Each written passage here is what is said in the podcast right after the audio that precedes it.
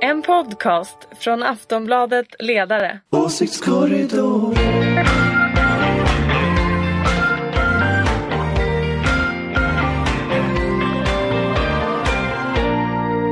Jaha, då är ni eh, välkomna till eh, Åsiktskorridoren, Aftonbladets ledares podd. Jag heter Daniel Svedin och jag vikarierar för eh, Fredrik Virtanen som är och blir fotograferad.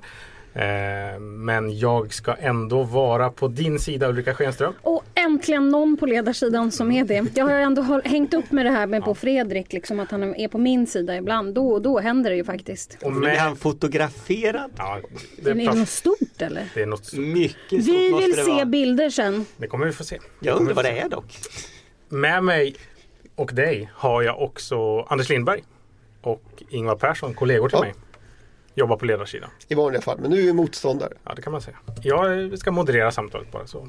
Det kommer gå bra. Igår kom vårbudgeten. Märkte ni det? Nej. Det gick bra. Det gick bra. Det går bra för Sverige. Tillväxten är den sjätte starkaste i världen. Klart bäst i Norden. Arbetslösheten sjunker. Långtidsarbetslösheten är nu lägst i Europa. Nettoexporten exporten ökar. Näringslivets investeringar ökar. Det finns rekordmånga lediga jobb. Är ni glada? Går det bra för Det Sverige? var just den här retoriken som gjorde att alla kallade oss igår för Nordkorea vill jag minnas. Men det är ju sant. Hur känns det? Går det bra för Sverige? Det går väl ganska bra för delar av Sverige. Det, så, är, så är det naturligtvis. Alltså, ekonomiskt går det, går det ganska bra. Det går inte lika bra för alla delar av näringslivet. Till exempel eh, delar av industrin, stålindustrin, gruvorna och sådär har, har jättetufft. Men, men det är klart att ekonomin går bra. Men det är ju alltid ett jätteproblem för politiker som tror att goda ekonomiska siffror betyder att folk borde vara glada. En som inte är glad ju. är ju Stefan Löfven. Om ni såg. Han är intervjuad i eh, Financial Times i veckan och sa att det är surrealistiskt att det inte går bättre för hans regering när det går så bra för Sverige. Men för att återgå bara Mm. till liksom budgeten och så. Jag menar det är klart att en finansminister har ju sett andra på mycket nära håll. Är ju alltid benägna att tycka att det går bra för Sverige för att det är en stark ekonomi. Sen får man ju titta på siffrorna och det är klart att 16 har ju god ekonomi. Eh, däremot om man tittar på SKLs siffror och, och SCB siffror och så vidare så är det klart att det ser sämre ut framöver. Men, men där har man ju då å, å andra sidan levererat fler miljarder till kommunerna och så. Det som man skulle kunna kritisera den här för det är ju att man antar att arbetslösheten ska gå upp. Eh, och jag tycker inte att man gör ett ordentligt reform. Eh, det tycker jag för sig inte att något annat parti heller kanske gör om jag ska vara riktigt ärlig. Några riktiga, riktiga reformpaket i form av att få nyanlända i arbete, att få andra tillbaka i arbete och framför allt vad händer med bostadspolitiken? Kan ju inte hålla på med fler samtal på den där fronten längre. Nej. Alltså, alltså grejen är, det, det, det som är bra, jag tycker det är två saker som är väldigt bra med den här budgeten. Som, som, eh, det ena är de här 10 miljarderna som går till kommuner och landsting. Alltså, och där handlar det ju om, om att det kom 163 000 människor förra året till Sverige. Eh, kommunerna fick bara tillfälliga pengar för att hantera detta. Och nu får man då permanenta pengar. Och jag tror ju att, att även i höst så kommer man behöva komma tillbaka med att, att man behöver liksom skala upp kostymen. Att, att den, den kostym som är Sverige är för liten för den befolkning vi har. Och det tycker jag är väldigt bra. Och det är också liksom lite ideologi i det där därför att då använder en S- S-regering använder ju liksom välfärdsstaten som ett sätt att lösa flyktingkrisen och det tycker jag är positivt. Sen tycker jag att det är intressant det här med, med liksom, om man ska titta framåt. Att nu börjar vi få lite höger-vänster-konflikt. Därför att när borgerligheten ska gå ut och svara på detta då så säger man då att ah, men det finns ingen finansiering, det är liksom fel eh, allting i största allmänhet. Men borgerligheten kommer ju om två veckor behöva svara. Vad är deras finansiering? Vad vill de göra för något? Och då tror jag att den här budgetdebatten faktiskt för första gången sedan valet kan bli riktigt intressant. Med sossar som satsar på välfärd, borgare som vill sänka skatten. Och det är liksom, vi är tillbaka i liksom lite mera kända hjulspår. Framförallt- de ja, det kan det ju bli. Men, men jag är nog ganska sådär orolig för att man kan säga att det är en bra ekonomi nu men vi vet att, att arbetslösheten kommer att gå upp och det går ju inte att göra reformer då. Oavsett om man är opposition, alltså då förslag på reformer eller om man är regering och försöker snickra då reformer utan de måste ju tillsättas här och nu. Därför att problemen kommer ju ligga 17, 18, 19, 20 in där. Och det tar lång tid att se effekterna ifall reformen fungerar eller inte. Och jag tror det är jätte, jätteviktigt och borde kanske egentligen ha gjorts i förrgår. Ja, men, Eh, och och jag, jag kan till och med erkänna att det borde till och med ha gjorts kanske under regeringen Reinfeldt 2. Så, att, så att det behöver vi inte hålla på liksom och bråka och bolla om här utan jag tror att det är jätte, jätteviktigt att komma ihåg att Sverige är långt efter i integrationsinsatser där man bara har liksom pratat migration under den senaste tiden men problemen kommer ju att komma när det framkommer att människor inte kommer i arbete. Och jag som är för att så många som möjligt ska kunna komma hit men då måste man ju också vara lite sådär tänkande. Liksom, ska vi ha många som kommer hit då måste vi ju också få dem att komma i arbete och, och eh, få en plats i ett nytt samhälle. För det är ju det som bidrar till vår ekonomi som kan bidra till välfärden. Och då behöver man någonstans att bo och då behöver barnen ha någonstans att gå i skolan och allt det där. Och, och, och där är det ju, jag menar, många, bland annat Aftonbladets ledarsida har ju, har ju rätt länge sagt att, att det som behövs för att få fart på svensk ekonomi skulle vara ordentliga välfärdssatsningar eh, som också får kosta då. Nu, har ju det, nu är det delvis den politiken som Magdalena Andersson har blivit tvingad att föra av så att säga, yttre omständigheter. Så de här positiva siffrorna de är ett väldigt bra argument för att göra det man absolut inte ville göra för ungefär ett år sedan. Sen är ju också, ska man vara ärlig och säga, tillväxten ökar är också en konsekvens av flyktingpolitiken. Så att, så att det faktum att Sverige tagit emot många flyktingar det är också något som har gjort att ekonomin har kommit igång. Så att, så att, och det tycker jag kan vara intressant i den här diskussionen nu. Alltså förra året hade Sverige 4% tillväxt, det är enormt högt. Och det sammanfaller med att vi tar emot en väldigt stor mängd flyktingar. Så att svensk ekonomi går bra och går som tåget delvis på grund av detta. Och det tycker jag är en intressant spaning som aldrig kommer fram i debatten nu när alla på, påpekar att det bara är problem med det. Så att i princip så skulle man kunna säga att Sverige har ju om man tittar på den här ekonomin råd att ta emot fler flyktingar. Och det är ju något positivt. Men om vi återknyter då till, eh, som jag var inne på, Stefan Löfven som framträdde i Financial Times. Eh, kurvorna pekar uppåt för Sverige. Han tycker att det är surrealistiskt att väljarna inte förstår eh, att det är hans förtjänst. är väl tolkningen man ska göra. Men så där är Har väl han alla. rätt? Så där är Borde väl, det gå bättre för Socialdemokraterna? Men så där Så där är är de alla ju. Det är politiker. liksom sån här partiledare och statsministersjuka. Och finansministern. Ja, tänk så mycket tid jag lägger ner varje dygn. Jag sover knappt och jobbar jämt och ingen och får bara skit och tillbaka. det är medias fel. Allt är ja, men, medias alltså, fel. vi, kommer ju, vi kommer ju in på Göran Persson sen men, men eh, jag, jag kan inte låta bli att alltså, Vi kommer ju fortfarande ihåg hur han proklamerade att arbetslösheten inte skulle vara något bekymmer när vi kom till valet eh, 06. Då skulle det vara arbetskraftsbrist. Så jag menar det här är de, man Det tror kanske sig. är så, vi ska ju inte prata om Göran Persson än, men det kanske är så att man måste ha klivit ur rollen som den missuppfattade statsministern för att bli den framgångsrika tänkaren. Eller Ni så måste man vara menar. Göran Persson. Ja, Fast en annan person man skulle kunna prata om här när man pratar om våpen så är det ju, eller vårbudgeten, så är det ju alltså bostadspolitiken. Och där har vi ju, där måste jag säga att personligen så, jag, menar, jag var glad att det tog en hel dag faktiskt när regeringen kunde göra något positivt utan att sätta foten i klaveret.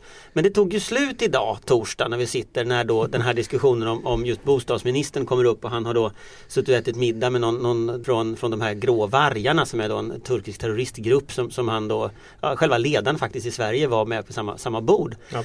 Och sen ska då eh, Miljöpartiet hantera detta och klarar då inte av att bara säga jag blev lurad, det är hemskt, jag fördömer. Utan ska hålla på och trassla och jämföra det med att om kungen skulle komma på en bild med Bert Karlsson och jag vet inte vad det var. Så att liksom, och då, då, då tog all den där positiva energin som man hade igår att yeah, regeringen gör något och sen bara bleh. Så tog det en dag. Så att antingen får man vara glad att de klarar en hel dag med positiv liksom, media och att allt gick bra eller så får man vara ledsen för att de bara klarade en dag. Och jag vet inte riktigt vilken fas jag är i det där faktiskt. Ja, det låter ganska utvecklande ändå. Men eh, om vi pratar om Mehmet Kaplan då, om vi ändå ska göra det.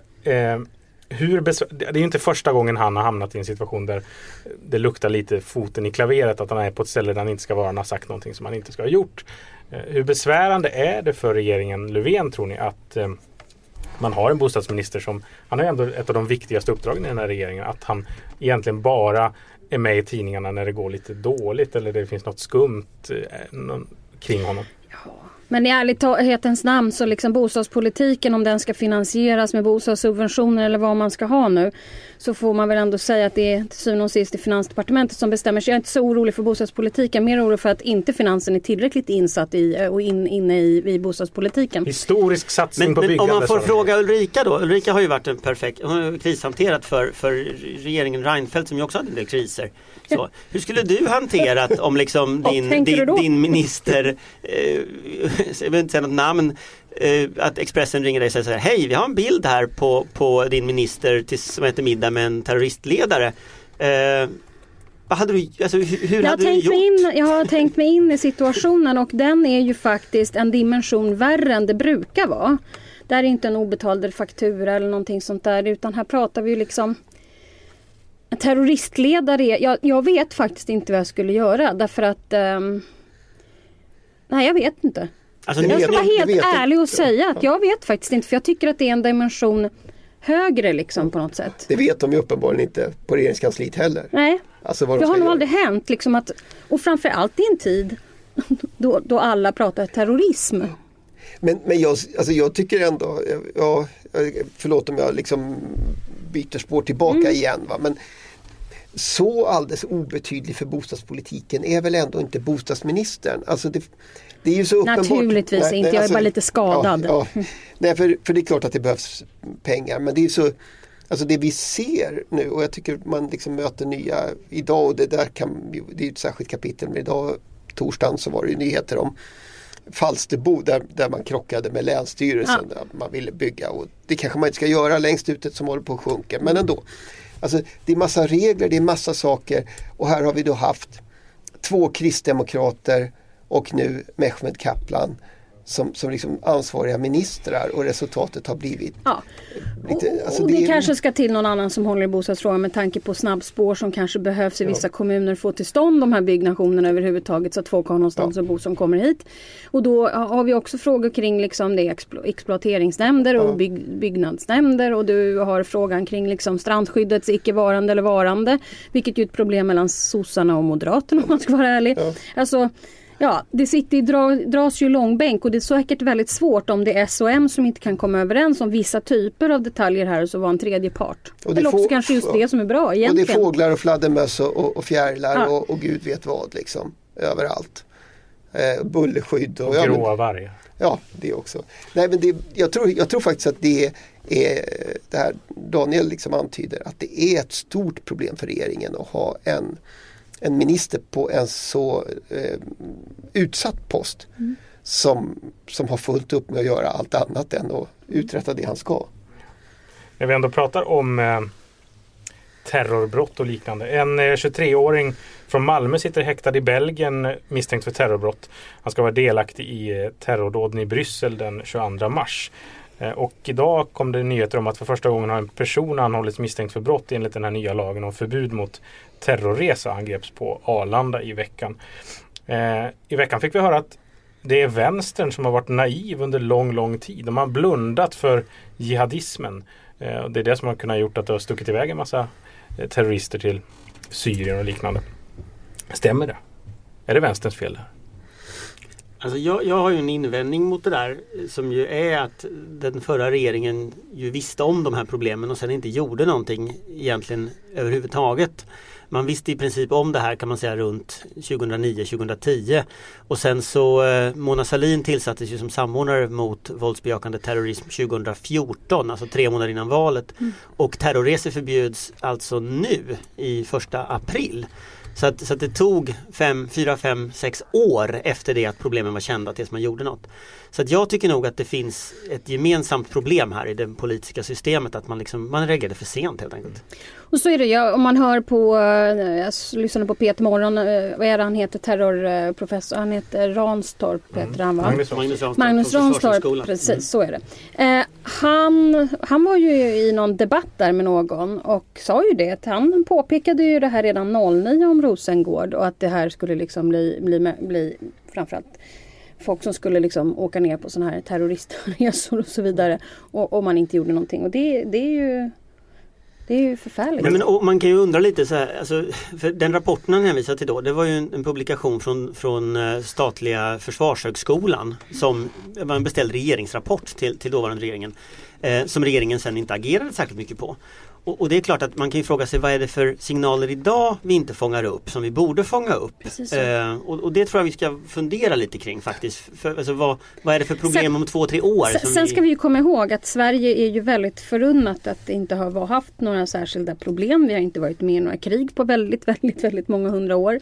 Vi har ju liksom inte, vi är inte barn av kriget utan vi är snarare barn av freden. Så det är klart att det är ju jättehemskt att Ranstorp kan sitta och säga liksom att jag sa det här redan 09 och ingenting hände. Samtidigt får vi komma ihåg att vi det tar, precis som du säger, det tar nog en ganska bra stund innan vi hajar till eftersom vi inte är vana vid de här typerna av signaler. Ja, men så, så kan det ju vara men samtidigt bara för, för liksom, att ändå påpeka det så ska man ju säga att Sverige har jättestora problem. Det kom en rapport från polisen i Borås av alla platser mm. som har lyckats identifiera hundra stycken i riskgruppen i Borås. Mm. Eh, så det är klart att då är det inte längre bara Rosengård eller, eller Nej. så. Men, men och det, det förstår jag ju också men nu, ja, nu hänvisade ja, just Ranstorp till Ja men precis, Nej, men jag menar, det har, lite grann har man i debatten eh, tycker jag mm. den här veckan låtit som ja, men det är en liten, lit, ett litet problem som borde kunna ringas in polisiärt. Och det är ju jättesvårt därför att eh, ja, men även om Sverige tillhör de länder som, som faktiskt per capita har exporterat flest terrorister. För det är det som är dilemmat här. Det är inte bara det att det kommer hit, kommer tillbaka människor som är ett säkerhetshot. Det är faktiskt så att vi exporterar terrorister. Eh, så är det också så att Belgien och Frankrike alltså, eh, har andra länder har problem med unga människor som, som liksom fångas av den här eh, oerhört obehagliga, förfärliga våldsideologin och, och sekt eh, arrangemanget. Det är liksom ett, ett problem. Men kan det inte en skillnad ha varit också? För 2009 och tidigare så var det väl ofta man pratade om att folk åkte till Somalia och Al-Shabaab. De kom väl i regel inte hem. Eh, och kunde vara ett hot man, man bedömde. Fast vet, jag, jag tror inte det. För jag, jag har suttit och gått igenom faktiskt de här tillbaka i tiden nu, liksom vad som rapporterades. Och dels så hade du ett antal rapporter som kom då, ett antal diskussioner som var. Eh, och också i media, det här diskuterades ganska mycket i media. Eh, och både i tv och i tidningar. Sen hade du en självmordsbombare för fem år sedan i Stockholm, eller drygt fem år sedan i Stockholm. Eh, som, som sprängde sig själv men som misslyckades med att döda någon annan. Eh, så att, så att liksom, det, det, här fanns som, som en bakgrund när regeringen inte agerade. Och jag tror att det här har många skäl och ett av de skälen det tror jag är att det tar ganska lång tid att ställa om för nya hot. Och det där ligger lite i mänskliga naturen. Att, att även om vi har haft ett självmords, en självmordsattack i Sverige, även om alla de här rapporterna har kommit, så tror vi på något sätt inte att det kan hända här.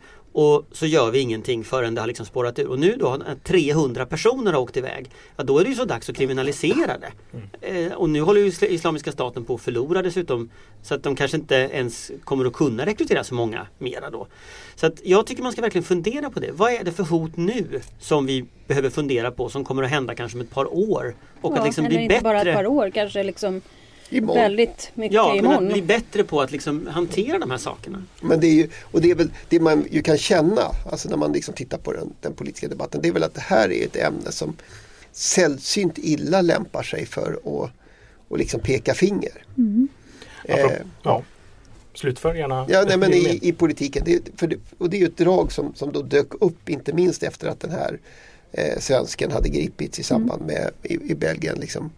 Ja, men det, var, det är ni som har gjort fel och, det, och varför. Och, och det där verkar ju som en oerhört dålig, jag tror ingen egentligen har en enkel och rak lösning. Nej. Malmö finns ju med där. Mona Sahlin som ju är regeringens samordnare i kampen mot extremism. Hon kritiserar ju nu Malmö för att de inte har tagit fram handlingsplaner och liknande som kommer från hennes eh, på, på, beställning så att säga. Eh, och att de också blundar för hotet från jihadismen. vad, vad tänker ni om det? Finns det någon bäring i det hon säger mot Malmö? Är det Malmös fel, inte vänstern så att säga? Ja, men nu blev det ju väl Malmö på grund av att den här 23-åriga killen just kommer från Malmö. Ja. Jag tror inte hon pekar ut bara Malmö utan hon pekar väl ut de kommuner som inte har gjort mm. hemläxan. Att, att hålla koll på dem och, och, och så vidare. Jag uppfattar att Malmö ändå har ett ganska väl utvecklat förebyggande arbete.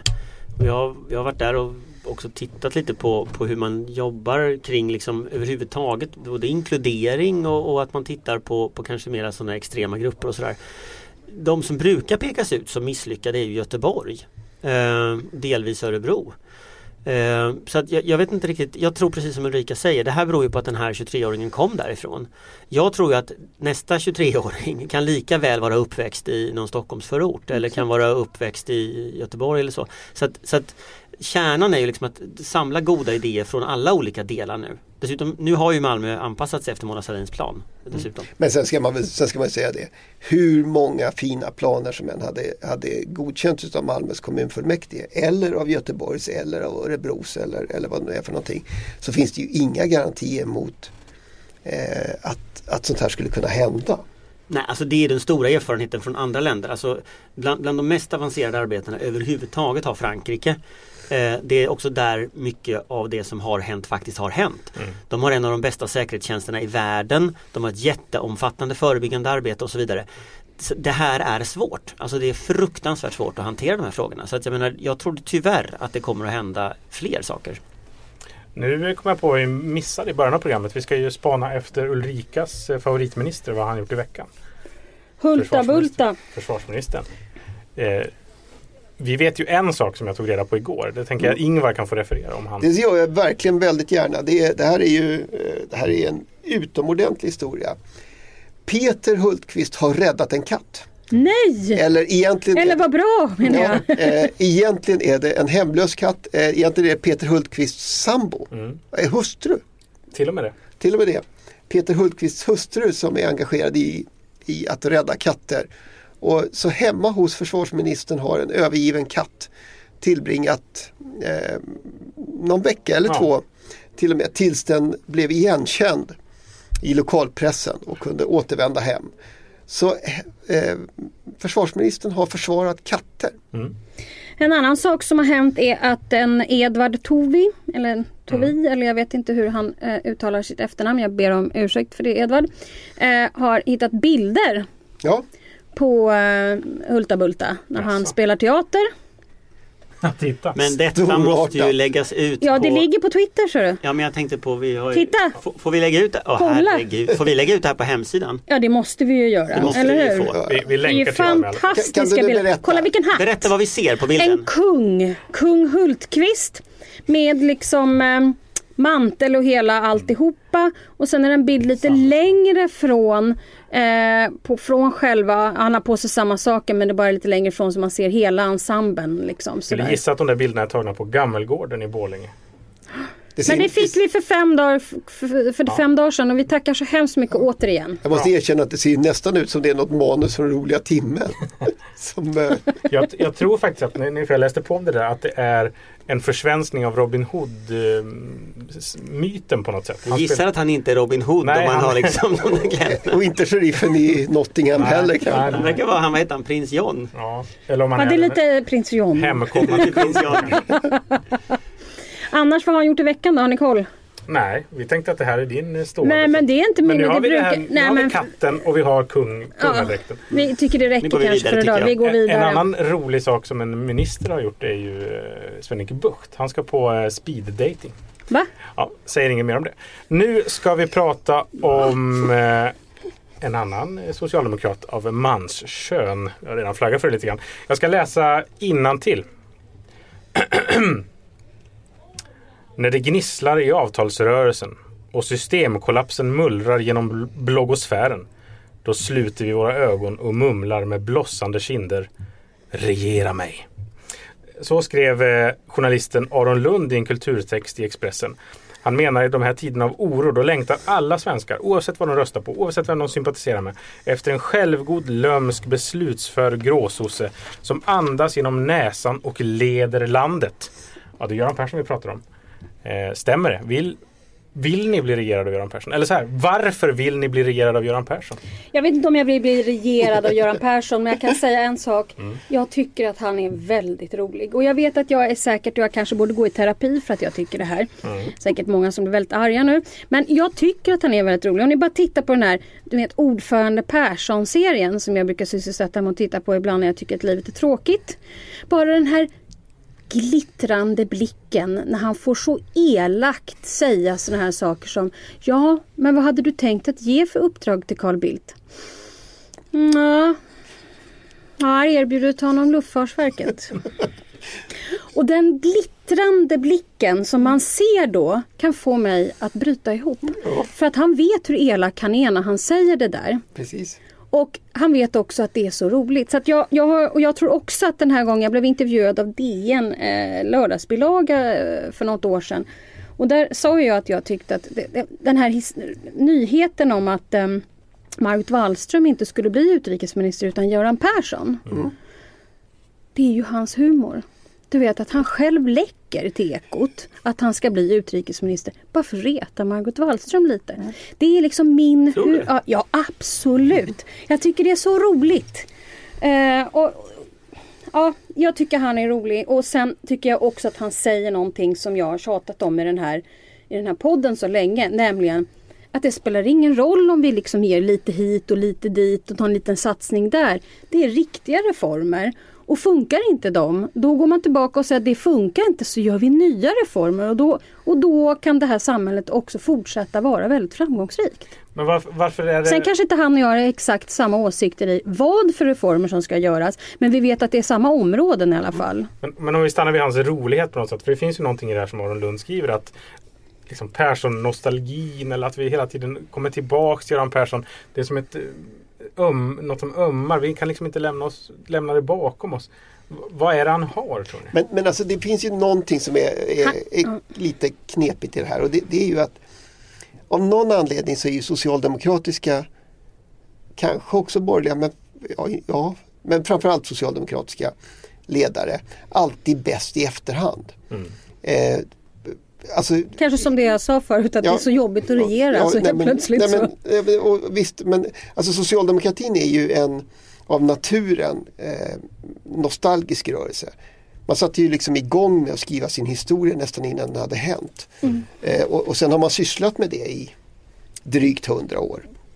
Så, så där har ju alltid hjälte, hjältedyrkan utav de tidigare ledarna funnits där. Eh, jag, menar, jag kommer ihåg hur jag som ung SSU-are eh, såg Tage Erlander på Bommersvik sitta under, under Amelintavlan och äta tillsammans med Aina och, och liksom närmast eh, sådär lite Du blev psykotisk. Ja, lite lätt. Och kanske har det inte släppt. Vad, vad vet jag? Nej, men, och, men det är också så att, att borgerligheten i Sverige är, älskar före detta, alltså före detta, alltså gamla socialdemokrater. Mm. Eh, per Albin Hansson kan plötsligt bli liksom eh, förebild och hur var det Fredrik Reinfeldt? eh, Han var väl Erlander Han var väl inne på och försökte vara Erlander liksom. Alltså på något sätt, de som har varit och som har slutat, de kan man leva med. De som är just nu tycker man förfärligt illa om eh, och kanske på goda grunder. Så Men det finns varför, något i varför det funkar inte samma åt andra hållet liksom, funderar jag på. Alltså Torbjörn Fälldin har ju aldrig blivit någon stor hjälte i liksom, socialdemokratin även om han har avgått väldigt länge sedan. Ja, men lite grann är det väl så när, när Centerpartiet eh, höll på att hatta och gå runt med kärnkraften. Då minns jag att vi var mycket noga med att berätta att det här hade aldrig Torbjörn Fälldin gjort. Det var en riktig socialdemokrat. Och lite, Centerpartist. Eh, Centerpartist. Det kanske är- jag kommer inte ihåg. Freudian. Ja, Så- det tror Freuden slipper. Och lite, lite grann är det väl också så med, med Fredrik Reinfeldt. Inte hos alla förstås, men att man ändå sådär Ja, han gjorde ju massa dåliga saker med a-kassan och sådär. Men han var ju åtminstone inte så här elak eh, mot flyktingar som Anna Kinberg Batra. Den liksom idén Ja. eh, dyker ju upp. Men sen måste man också titta så här. Göran var väldigt populär när det var det här tiderna kring Dansa med Doris, eh, 01 och sådär. Och, och han har ju också kanske sagt väldigt många sanningar som man på den tiden inte förstod. Men som sen har slagit in. En visionär. Nej men social turism, då fick han otroligt mycket skit och vad hände? Ja, det- just det har väl inte Men riktigt social hänt. terrorism, t- Och nu är du inte- inne på terrorismen igen. Nej men ni förstår lite grann vad jag menar. Han är ändå en sån där, han försöker se in i framtiden. Sen tror jag han är en person också som kan både se så och detaljer. Ja. Och det är inte så Och många när, hon säger, människor. när Ulrika då säger så bara för radio så gör hon liksom en parabel med armen väldigt eh, dramatiskt här. Ja. Nej, men det, är ju, alltså det är ju klart att, att alltså det finns ju också någonting i den här någonting väldigt